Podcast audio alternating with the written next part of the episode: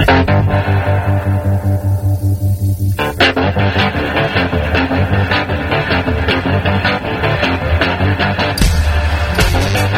listening to Cannabis Health Radio. Here are your hosts, Ian Jessup and Corrie Yelland.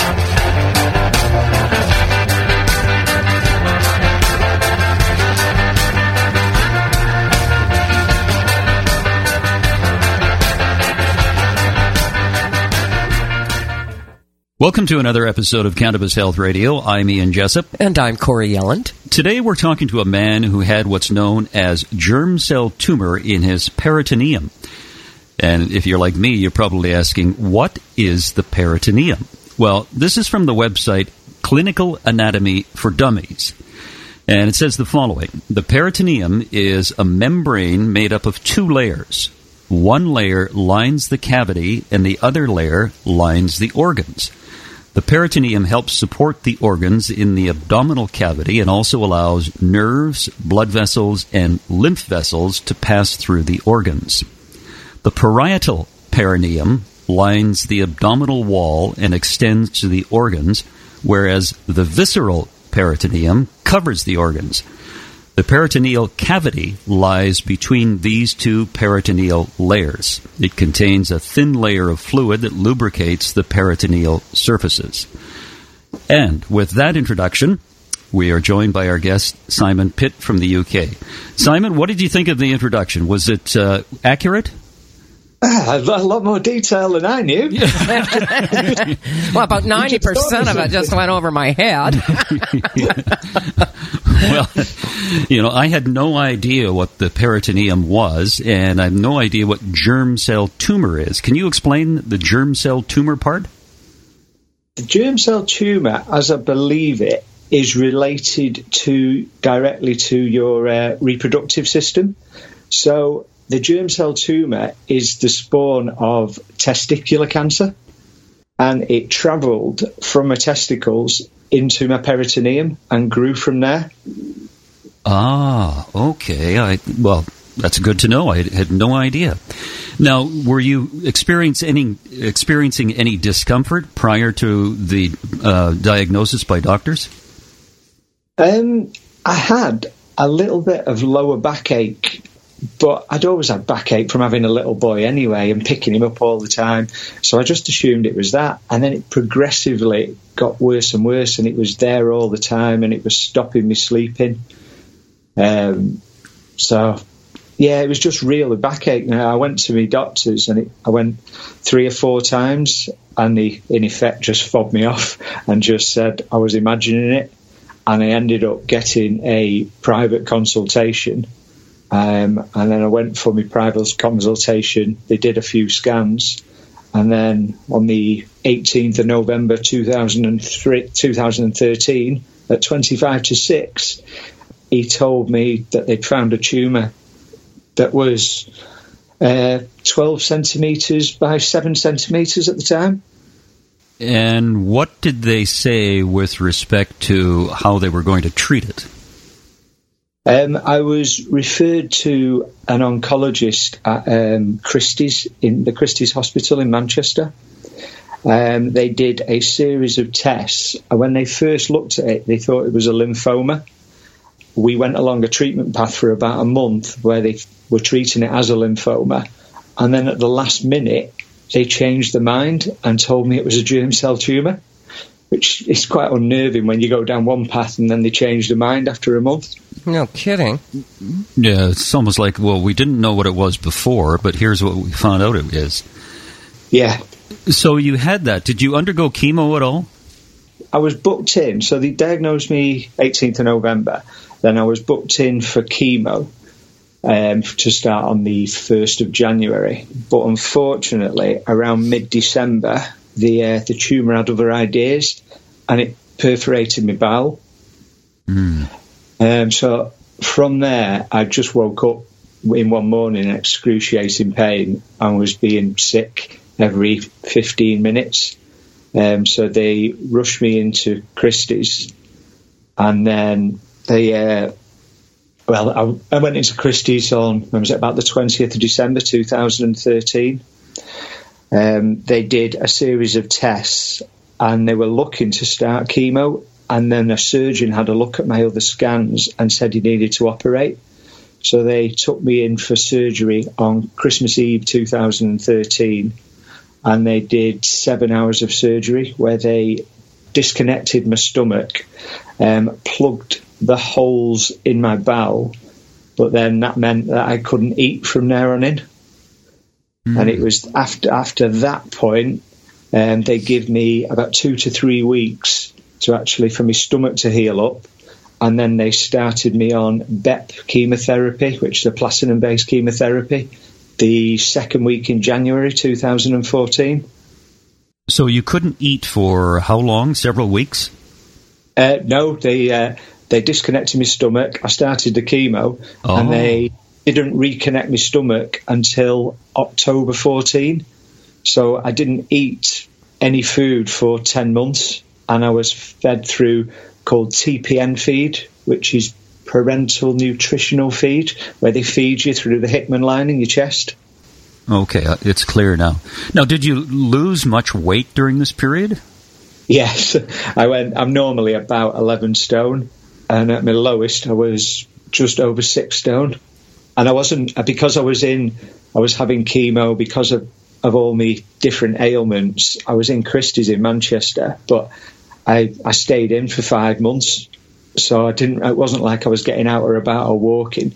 Um, so I was virtually confined to a bed in Christie's. I was fed every night through this feed, and I also had two or three actual different um, tubes that came out my stomach that drain my stomach because your stomach naturally produces about two litres of fluid a day. So all that needed somewhere to come out, and it came out into these bags that I had to carry around with me. Wow, that must have been quite the time. Five months. The only time I left the ward was to go for a CT scan or a, a yeah, a CT scan, really. You know, for those listeners who are unfamiliar, four, uh, six stone, uh, there's uh, 14 pounds to a stone, so he was 70 pounds. So you lost about half your body weight. Yeah. But basically, the feed that I was given was just to keep me alive and keep me going, but it's uh, it's not particularly nutritious, so you don't really get anything for it. No. This may sound like a, a ridiculous question, but what did it feel like to you? It felt like I was wasting away. There was a few times where it felt like oh, if I closed my eyes, I was going to die. Did you ever feel as though you maybe wanted to die? Uh, no, because I had at the time I got a three-year-old little boy, and he uh, he needed his dad. Yeah. So that was always the motivation. No matter how ill you're feeling or how bad you're feeling, you have to get up and get on with it because he needed his dad. Yeah, there's something that keeps you going, isn't there? It's some you, you have a child, uh, you, you, you know the child needs uh, his father, a parent, and uh, yeah, it's it's remarkable what some people go through, both physically and psychologically. And to hear your story about your operation, going through chemo, and losing half your body weight and you're just it was like you were just a vegetable sitting in that bed i assume every single day over and over and over again. Yeah that, that was where it was because for, for the first couple of months i was too ill to actually even get out of bed. I just i just physically couldn't get out of bed. So i was just lying there and you, you need something to keep you going. And uh, fortunately for me it was my son. I can't even imagine that. Boy horrible. So what happened next uh, so I had I had the BEP chemo, which was eight hours a day for five days in week one. Um, it was eight hours a day twice a week, week two, and the same in week three, and that was one cycle. And I had eight cycles of that, which lasted from January through to May 2014. Um, they did scans along the way, and then in June 14, um, they had a look and scanned the tumour again, and it had shrunk to about six centimetres by four centimetres, so roughly about half the size that it was.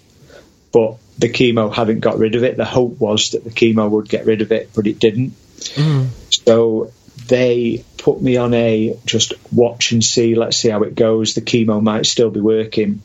And we did another scan in August, and the tumour was still the same size. So they decided to operate. And the purpose of the operation was to remove the remaining tumour, reconnect my stomach, um, and then, but when they got in there, they it was a bit more complicated than they thought. So it was attached to me kidney as well, and they couldn't peel it off my kidney, so they had to take my left kidney out. They managed to remove the tumour, and unfortunately, they could peel it off my aorta as well. So your aorta is just your main blood supply through your body. Um, unfortunately, as they could peel it off that, they didn't have to do an aorta resection because they were going to. They had a, a bit of pig that they were going to replace my aorta with Oh, when they gosh. took. So they they took the took my kidney out, took the tumour out, peeled it off my aorta, and reconnected my stomach, which left me with a foot long scar from halfway up my chest, as far down as you can go. Um, and that took them, well, there was three different surgical teams, and it took them 14, 14 hours. 14 hours of surgery. Yeah, That's a massive surgery. It, uh, it's, it, it felt like a few seconds to me. I just fell asleep and I woke up. Woke up and it was all done. Yes, uh, I, wo- I woke up with um, a huge, well, a foot long list of staples because they, they went in through the front, so it was all down my stomach.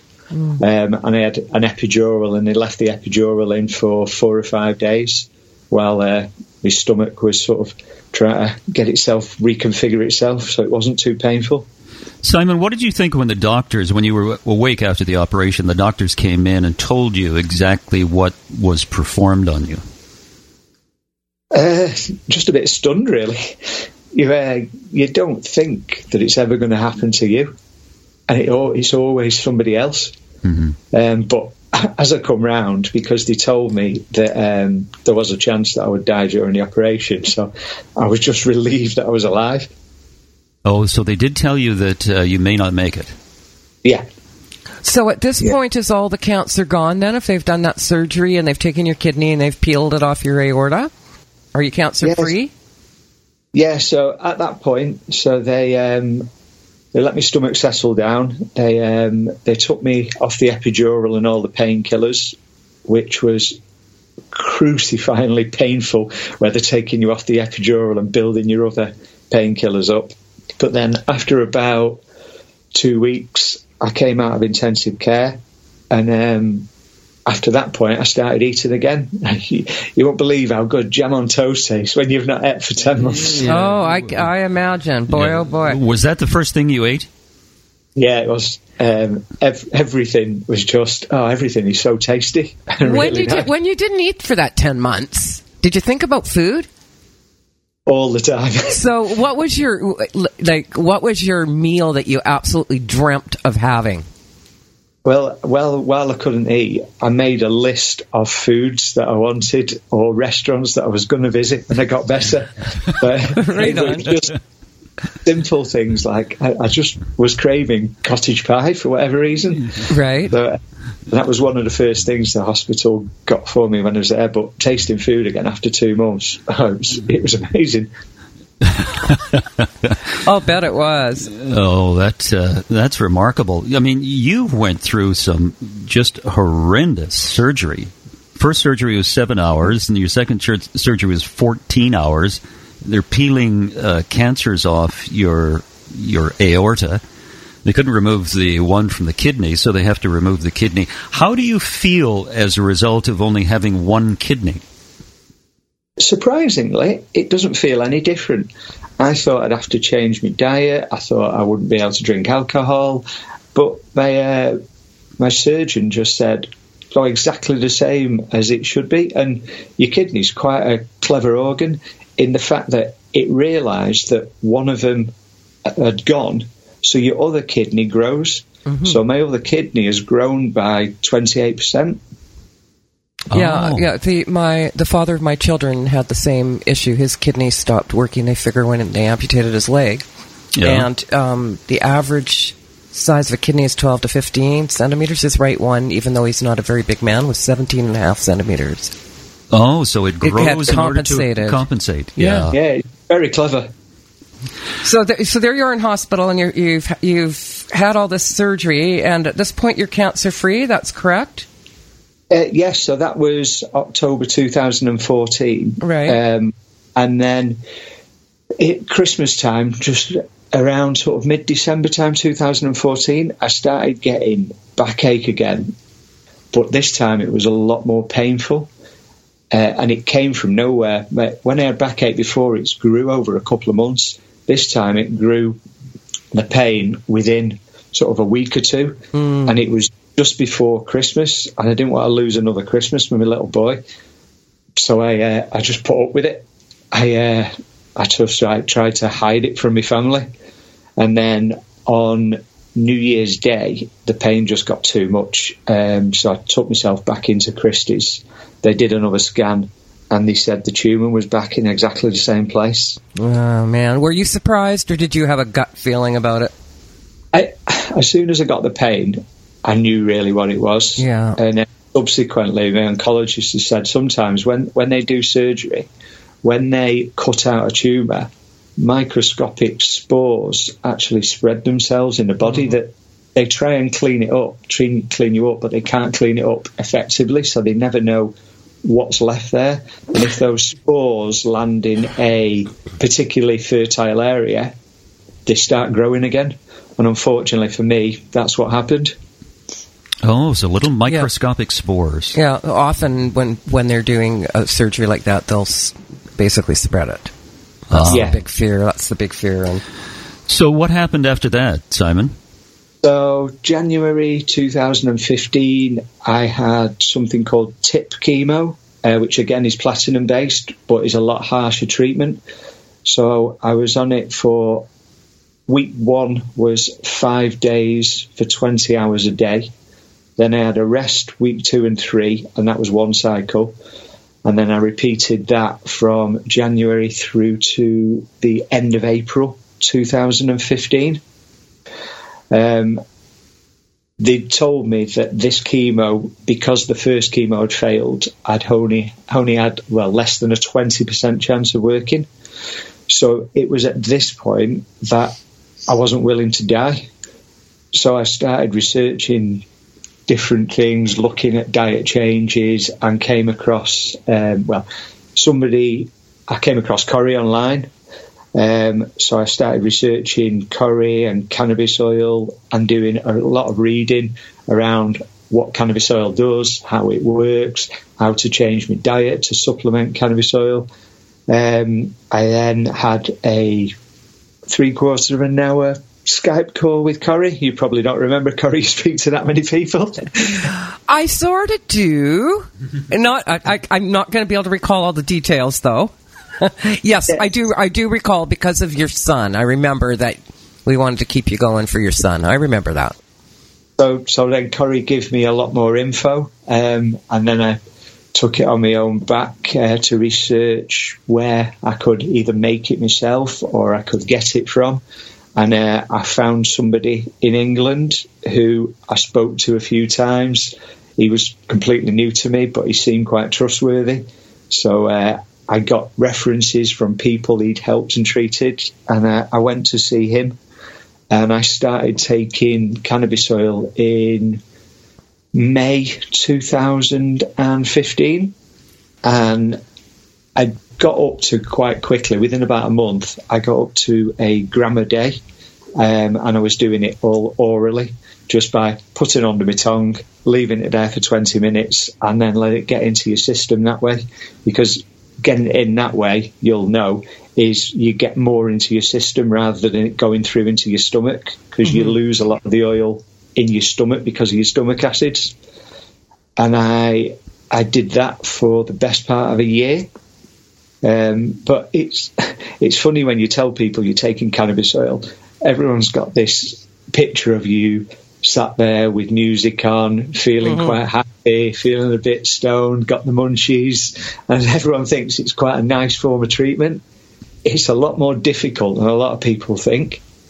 Because I was doing it all orally, I was taking CBD oil at seven o'clock because that's the oil that keeps you more alert.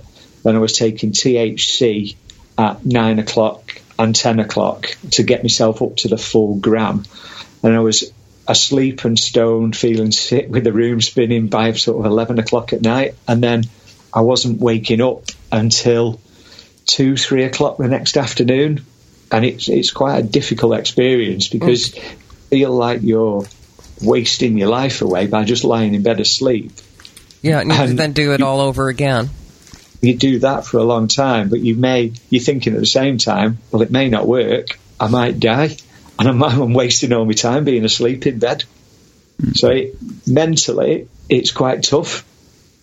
Yeah, it's not. A, yeah, I've always often say to people, you know, it's not a walk in the park. It's it's one thing if you choose to be stoned. It's another to. It's almost like you have to be stoned at some Yeah. level. That's exactly it. It's just uh, it is difficult, but people who've not been through that and people who just smoke for pleasure just don't appreciate it. Yeah, no, and they certainly don't appreciate how often don't appreciate how much stronger the oil is. I've had um, quite a few people say, "Oh, I've been smoking all my life. I'll be fine," and uh, then they do their first dose of oil, and it's a totally different experience than they were expecting. I've had uh, I had a couple of friends that tried it who had exactly the same experience. And you went, "So there, see what I mean?" Yeah, it, it soon became apparent to them. They didn't try it again. So you, you Simon, Simon, I've I've done it once, and that was enough. but you're Did you right. enjoy it?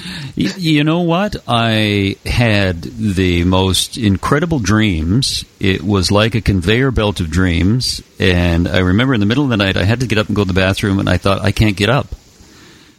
Yeah. And uh, I slept for about oh, nine, ten hours and got up, had a headache, had cotton mouth, dry mouth, and uh, laid on the couch. And at 10 o'clock the next morning, I uh, was laying on the couch and thought, I got to go, I have to go back to bed, and slept till four in the afternoon. Yeah, I, I know exactly that feeling. And I, I never. People say as well that you, you get a tolerance for it. I never really got that tolerance for it. I I always struggled all the way through with the side effects of it. Simon, were you taking this uh, three times a day, or how often were you taking it? So I would take four rice grains of CBD at seven o'clock at night, and then I would take six rice grains at nine o'clock of THC, and another six rice grains of THC at ten o'clock at night. Wow. And the reason I did it like that was because I wanted to condense it so I could spend some time with my little boy when he came home from school. Oh, Because I wasn't in the morning because I was asleep. Um, he'd come home from school, so I only had a small window before he went to bed to actually see him. So I tried to condense it all into an evening, which is not ideal, but it was the best way I could do it with what else I had going on in my life at the time. Oh, it was very ambitious of you. Simon, I'm surprised you even woke up.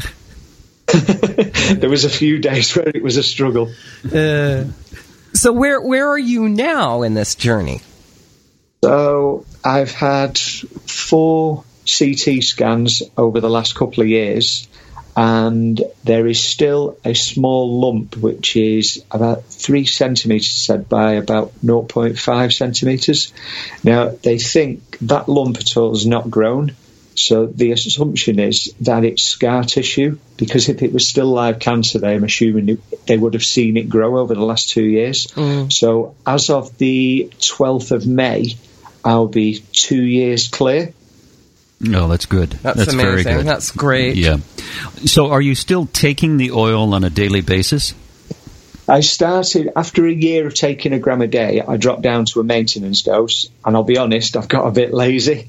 Um, so for the last three or four months, I've not really taken any, but it's something that I will get back to and just start taking a maintenance dose of a rice grain or two every day. Okay, Corrie's here to admonish you for not yeah, taking your yeah. I don't, I don't want to freak out on you. Please get back on that maintenance dose. It's Yeah, so, I know- I know I should do it. important. I know. um, and I, I am I am going to do it as well because um, it's it's not difficult, but you just become a bit complacent because taking a rice grain or two at night is you don't really experience the side effects after a while, so there's no reason not to do it. Yeah, Yeah. I've ne- I've never missed a night. Have you done? No. That's very impressive. Well, it's not impressive. It's called "I'm desperate to stay alive and cancer free." Yeah, that's what that's what that's about. No. yeah, we all are. So yeah, I will. I definitely need to get back on it. But when you got rid of this cancer the last go round there, then you didn't do any more of that chemotherapy, etc. You just did the oil. Yeah, no. So they the, the chemo they told me had less than a twenty percent chance of working. So I started on the cannabis oil straight away, and that's what I believe has got rid of the tumor. Wonderful. Are the doctors aware of what you're doing? Uh, no, I didn't take. I didn't tell them for one simple reason: is my oncologist is quite an old school oncon- oncologist, and when I even asked him about things about like changing my diet, not eating sugars, etc., he said that that was a load of rubbish. So I didn't even broach the cannabis oil route because I knew how it was going to be received. And Yeah. have a donut. Yeah, that's right. Yeah, you. I think you you did absolutely the right thing because you weren't going to convince him that what you were doing was working. No, de- definitely not. They- They're, they're not even on board with the diet and lifestyle changes at the moment. Um, so something as out there as cannabis oil, I just I just didn't see the point. How did you? And- Cha- sorry to interrupt. How did you change your diet? Um, I cut out all processed sugars. I started eating all organic. I started eating a lot more fruit and veg because my fruit and veg intake before wasn't very good. I, uh, I started adding turmeric to my food with black pepper because it increases the absorption of curcumin. I started eating up to 50 apricot kernels every day because they've got B17 in them, uh, which is supposed to have good anti-cancer properties. And I took a range of supplements as well. How do you feel, other than knowing that you may have this little scar tissue within you? In my mind, it's dead, and I've got the tools that if I was unfortunate enough for it to come back, I've got the tools to get rid of it again. This time you're ready for it. Yeah, definitely. I, I know what to do. I know the people to speak to. I know exactly what I need to do. So I'm comfortable with where I am today. And you know that if you get a pain in the back, in the area where you had the pain before, you will act immediately instead of waiting a week, right? Oh yeah, definitely. Um, like I say, I, I definitely need to get back on that maintenance dose as well. Yes, please. Yes, Corrie's uh, going to get after you if you don't. Do you have any final words that you'd like to say to folks listening? you need to trust yourself. You can't just believe everything that the doctors say because they haven't got the answers uh, in a lot of cases. You need to get out there and do your own research. Have a look at different routes, different your lifestyle, different diet changes. I mean, I tried um, oxygen therapy as well. Um, I tried all sorts of different things, but I truly believe that it was taking cannabis oil for a gram a day for a year that's actually got rid of it. And people need to be a bit more open minded because it has got a huge potential, not just for cancers, but for other illnesses as well. That's that's what I believe from my research that I've done. When you're in the UK, I mean, you're be- being in the UK, uh, you have your government has a very backward approach to cannabis, doesn't it? Yeah, it does. So there's all sorts of petitions uh, that are going to try and get it legalised, but they, they just won't. They just won't look at it. But interestingly, they, uh, one of the big pharmaceutical companies over here has applied for patents for cannabis. So they won't let you take it, the natural substance, but I'm pretty sure if they can produce a substance that is artificial in nature so they can charge for it, then they'll legalise that. Yeah. Are you talking about GW Pharmaceuticals? I am, yeah. Yeah. Yeah. We can name them. That's fine. Yes. Yeah, no, I think it's it's uh, well. I've been on this bandwagon before. I won't go there anymore. But uh, no, I think it's great. It's it's fantastic that uh, you're healthy. Uh, you get to see your son, and uh, son will watch his father in old age. I hope so. I think so, as long as we get back on that maintenance dose. I will. I will be doing. okay. Simon, it was uh, great to talk to you. A fascinating story, um, and uh, we wish you well in the future. Thank you very much. You, you're welcome. And if, if anybody wants to contact me to, for me to talk through in any more detail or help them, I'm more than happy for them to contact me. Okay. Thank you so much, Simon. You're welcome. Thank you very much. And that's another edition of Cannabis Health Radio. Wherever you are in the world, thanks very much for listening. You've been listening to the Cannabis Health Radio podcast. Visit our website, cannabishealthradio.com, and follow us on Facebook and Twitter.